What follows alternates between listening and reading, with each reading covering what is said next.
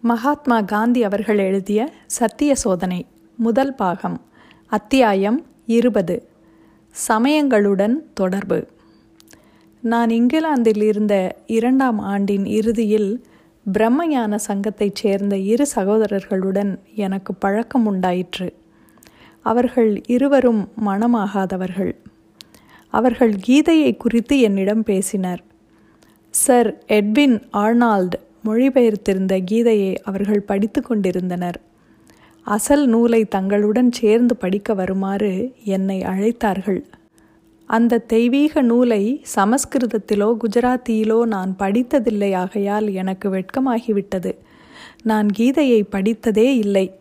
ஆனாலும் அவர்களுடன் சேர்ந்து மகிழ்ச்சியுடன் அதை படிப்பேன் என்பதை நான் அவர்களிடம் சொல்லியாக வேண்டியதாயிற்று.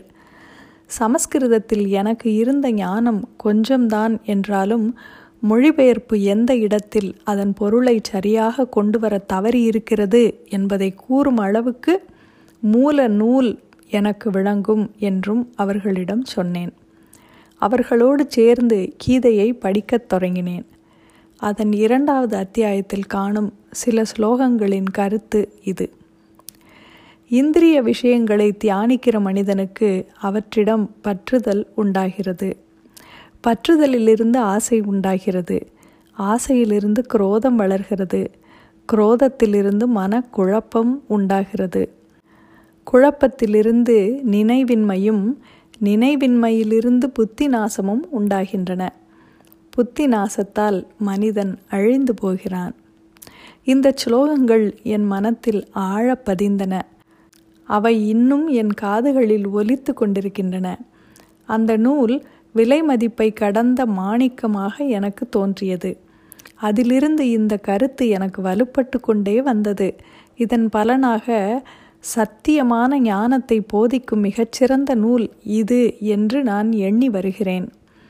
எனக்கு மனச்சஞ்சலங்கள் ஏற்படும் சமயங்களில் இந்நூல் மதித்தற்கரிய உதவியாக இருந்திருக்கிறது. அநேகமாக கீதையின் ஆங்கில மொழிபெயர்ப்புகள் எல்லாவற்றையும் படித்திருக்கிறேன்.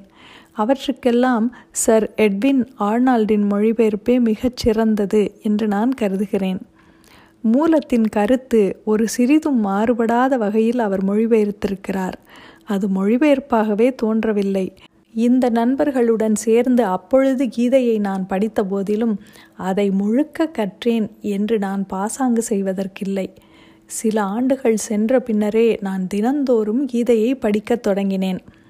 சர் எட்வின் ஆர்னால்ட் எழுதிய ஆசியாவின் ஜோதி என்ற நூலையும் படிக்கும்படி அந்த சகோதரர்கள் என்னிடம் கூறினார்கள்.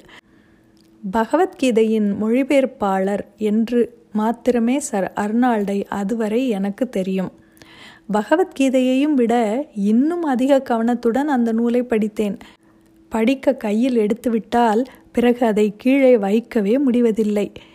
அந்த சகோதரர்கள் ஒரு சமயம் என்னை பிளாவட்ஸ்கி விடுதிக்கு அழைத்து சென்று பிளாவட்ஸ்கி அம்மையாரையும் ஸ்ரீமதி பெசண்ட்டையும் எனக்கு அறிமுகம் செய்து வைத்தனர். ஸ்ரீமதி பெசன்ட் அப்பொழுதுதான் பிரம்மஞான சங்கத்தில் சேர்ந்திருந்தார். அவர் இவ்விதம் மாறிவிட்டதை குறித்து நடந்த வாத பிரதிவாதங்களை சிரத்தையுடன் கவனித்து வந்தேன். இந்த சங்கத்தில் சேரும்படி நண்பர்கள் எனக்கு யோசனை கூறினர். என் மதத்தை பற்றியே நான் இன்னும் சரியாக தெரிந்து கொள்ளாமல் இருக்கும்போது மத சம்பந்தமான எந்த ஒரு ஸ்தாபனத்திலும் சேர நான் விரும்பவில்லை என்று மரியாதையுடன் கூறி மறுத்துவிட்டேன். அந்த சகோதரர்கள் சொன்னதின் பேரில் பிளவாட்ஸ்கி அம்மையார் எழுதிய பிரம்மஞான திறவுகோல் என்ற நூலை நான் படித்ததாகவும் எனக்கு நினைவிருக்கிறது. இந்து சமயத்தை பற்றிய நூல்களை படிக்கும் ஆர்வத்தை இந்த நூல் எனக்கு ஊட்டியது. ஹிந்து சமயத்தில் மூடநம்பிக்கைகளே மலிந்து கிடக்கின்றன என்று பாதிரியார்கள் செய்த பிரச்சாரத்தினால் எனக்கு உண்டாகியிருந்த தவறான எண்ணத்தையும் இந்த நூல் போக்கியது. அதே சமயத்தில் மான்செஸ்டரிலிருந்து வந்த ஒரு உத்தமமான கிறிஸ்தவரை சைவ உணவு விடுதி ஒன்றில் நான் சந்தித்தேன். கிறிஸ்தவத்தை பற்றி அவர் என்னிடம் பேசிக்கொண்டிருந்தார் ராஜ்கோட்டில் கிறிஸ்தவ பாதிரிமார் நடத்தி வந்த பிரச்சாரத்தை குறித்து என்னுடைய பழைய நினைவுகளை அவரிடம் கூறினேன். அதை கேட்டு அவர் மன வேதனை அடைந்தார். நான் சைவ உணவு மாத்திரமே சாப்பிடுவேன். மதுபானமும் அருந்துவதில்லை. கிறிஸ்தவர்கள் அநேகர் மாமிசம் சாப்பிடுகிறார்கள் குடிக்கிறார்கள் என்பதில் சந்தேகமே இல்லை. ஆனால் மது மாமிசம் சாப்பிடும்படி எங்கள் வேதம் சொல்லவில்லை. தயவு செய்து பைபிளை படியுங்கள் என்றார். அவருடைய யோசனையை ஏற்றுக்கொண்டேன். அவர் எனக்கு பைபிள் பிரதி ஒன்றும் வாங்கி கொடுத்தார். அவரே பைபிள் பிரதிகளை விற்று வந்ததாகவும் படங்கள் அரும்பத அகராதி முதலிய விளக்கங்கள் அடங்கிய ஒரு பைபிள் பிரதியை அவரிடம் நான் வாங்கியதாகவும் எனக்கு கொஞ்சம் நினைவிருக்கிறது. அதை படிக்க ஆரம்பித்தேன். ஆனால் பழைய ஏற்பாட்டை படித்து புரிந்து கொள்ள என்னால் முடியவில்லை.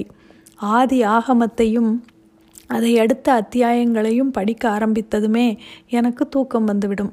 ஆனால் பைபிள் படித்திருக்கிறேன் என்று சொல்லிக்கொள்ள இயல வேண்டும் என்பதற்காகவே சிரமத்தோடு மற்ற பகுதிகளையும் மேலெழுந்த வாரியாக படித்து முடித்தேன். அதில் எனக்கு கொஞ்சமும் சிரத்தை ஏற்படவில்லை. எனக்கு அது விளங்கவும் இல்லை. எண்ணாகமம் என்ற பகுதியை படிப்பதற்கே எனக்கு வெறுப்பாக இருந்தது. ஆனால் புதிய ஏற்பாட்டை படித்தபோது எனக்கு முற்றும் மாறான உணர்ச்சி ஏற்பட்டது. முக்கியமாக மலை பிரசங்கம் நேரடியாகவே என் உள்ளத்தை கவர்ந்து விட்டது. அதை கீதையுடன் ஒப்பிட்டு பார்த்தேன். தீமைக்கு பதிலாக தீமையை செய்யாதே என்று உங்களுக்கு கூறுகிறேன். உனது வலது கன்னத்தில் யாராவது அறைந்தால் மற்றொரு கன்னத்தையும் திருப்பி காட்டு. எவனாவது உன் சட்டையை எடுத்து கொண்டு விட்டால் உன் போர்வையையும் அவனுக்கு கொடு. என்பன போன்ற உபதேசங்கள் எனக்கு அளவு கடந்த ஆனந்தத்தை அளித்தன. உண்ணும் நீர் தந்த ஒருவனுக்கு கைமாறாய் விண்ணமுதத்தைப் போல் அன்னம் விரும்பி படைத்திடுவாய் என்ற ஷாமல் பட்டின் பாடல் உடனே என் நினைவுக்கு வந்தது. கீதை ஆசிய ஜோதி மலை பிரசங்கம் ஆகிய மூன்றும் ஒன்றே என்று கருத என் இளம் மனம் முயன்றது. துறவே சமயத்தின் தலைசிறந்த அம்சம் என்பது என் மனத்தை மிகவும் கவர்ந்தது. இவைகளை படித்ததனால் மற்ற சமயாச்சாரியார்களின் வாழ்க்கை வரலாறுகளையும் படிக்க வேண்டும் என்ற பசி எனக்கு உண்டாகிவிட்டது. கார்லைல் எழுதிய வீரர்களும் வீரர் வழிபாடும் என்ற நூலை படிக்குமாறு என் நண்பர் கூறினார். வீரனை தீர்க்கதரிசியாக கூறும் அத்தியாயத்தை படித்து முகமது நபியின் பெருமையையும் வீரத்தையும் எளிய வாழ்க்கையையும் பற்றி தெரிந்து கொண்டேன். பரீட்சைக்கு படிக்க வேண்டியிருந்தது. மற்ற வெளி விஷயங்களை குறித்து படிக்க நேரம் கிடைப்பதே இல்லை. ஆகையால் சமயங்களை பற்றி இன்னும் அதிகமாக நான் தெரிந்து கொள்ள முடியவில்லை. ஆனால் சமய நூல்களை இன்னும் அதிகமாக படிக்க வேண்டும். முக்கியமான மதங்களை பற்றியெல்லாம் நன்கு தெரிந்து கொள்ள வேண்டும் என்று என் மனத்திற்குள் முடிவு செய்து கொண்டேன். நாத்திகவாதத்தை குறித்தும் நான் ஒரு சிறிதும் தெரிந்து கொள்ளாமல் இருக்க முடியுமா? பிராட்லாவின் பெயரையும் நாத்திகம் என்று கூறப்படும் அவர் வாதத்தையும் ஒவ்வொரு இந்தியரும் அறிவர். அதை குறித்து ஏதோ ஒரு புத்தகத்தை படித்தேன். அதன் பெயரையும் மறந்துவிட்டேன். அதற்கு முன்னாலேயே நாத்திகம் என்ற பாலைவனத்தை கடந்து விட்டேன். ஆகையால் அந்த புத்தகம் என் மனத்தை மாற்றிவிடவில்லை. அந்த சமயம் ஸ்ரீமதி பெசன்ட்டின் பெயர் எங்கும் பிரபலமாக இருந்தது. அவர் நாத்திகத்திலிருந்து ஆத்திகத்திற்கு திரும்பிவிட்டார். நான் பிரம்மஞான சங்கத்தில் சேர்ந்தது ஏன் என்று அவர் எழுதியிருந்த நூலையும் படித்தேன். ஏறக்குறைய அந்த சமயத்தில் பிராட்லா காலமானார். அவர் சடலத்தை போகிங் கல்லறையில் அடக்கம் செய்தனர். இச்சவ அடக்கச் சடங்கிற்கு நானும் போயிருந்தேன். லண்டனில் இருந்த இந்தியர் எல்லோருமே அங்கு சென்றிருந்தனர் என்று நம்புகிறேன். அவருக்கு கடைசி மரியாதை செய்வதற்காக பாதிரியார்கள் சிலரும் வந்திருந்தார்கள். அந்த சடங்கிலிருந்து திரும்பும்போது ரயிலுக்காக ரயில் நிலையத்தில் நாங்கள் காத்திருக்க வேண்டியிருந்தது. அப்பொழுது அந்த கூட்டத்தில் இருந்த ஒரு தீவிர நாத்திகர் பாதிரிமார்களில் ஒருவரை கேள்வி கேட்க ஆரம்பித்து விட்டார். சரி கடவுள் ஒருவர் இருக்கிறார் என்று நீங்கள் நம்புகிறீர்கள் அல்லவா? என்று அவர் கேட்டார். ஆம் என்று அடக்கமான குரலில் அந்த நல்ல மனிதர் பதில் சொன்னார். இந்த பூமியின் சுற்றளவு இருபத்தி எட்டாயிரம் மைல்கள் என்று நீங்கள் ஒப்புக்கொள்கிறீர்கள் அல்லவா? என்று அந்த நாத்திகர் தன்னம்பிக்கையுடன் சிரித்து கொண்டே கேட்டார். ஆமாம் என்றார் பாதிரியார்.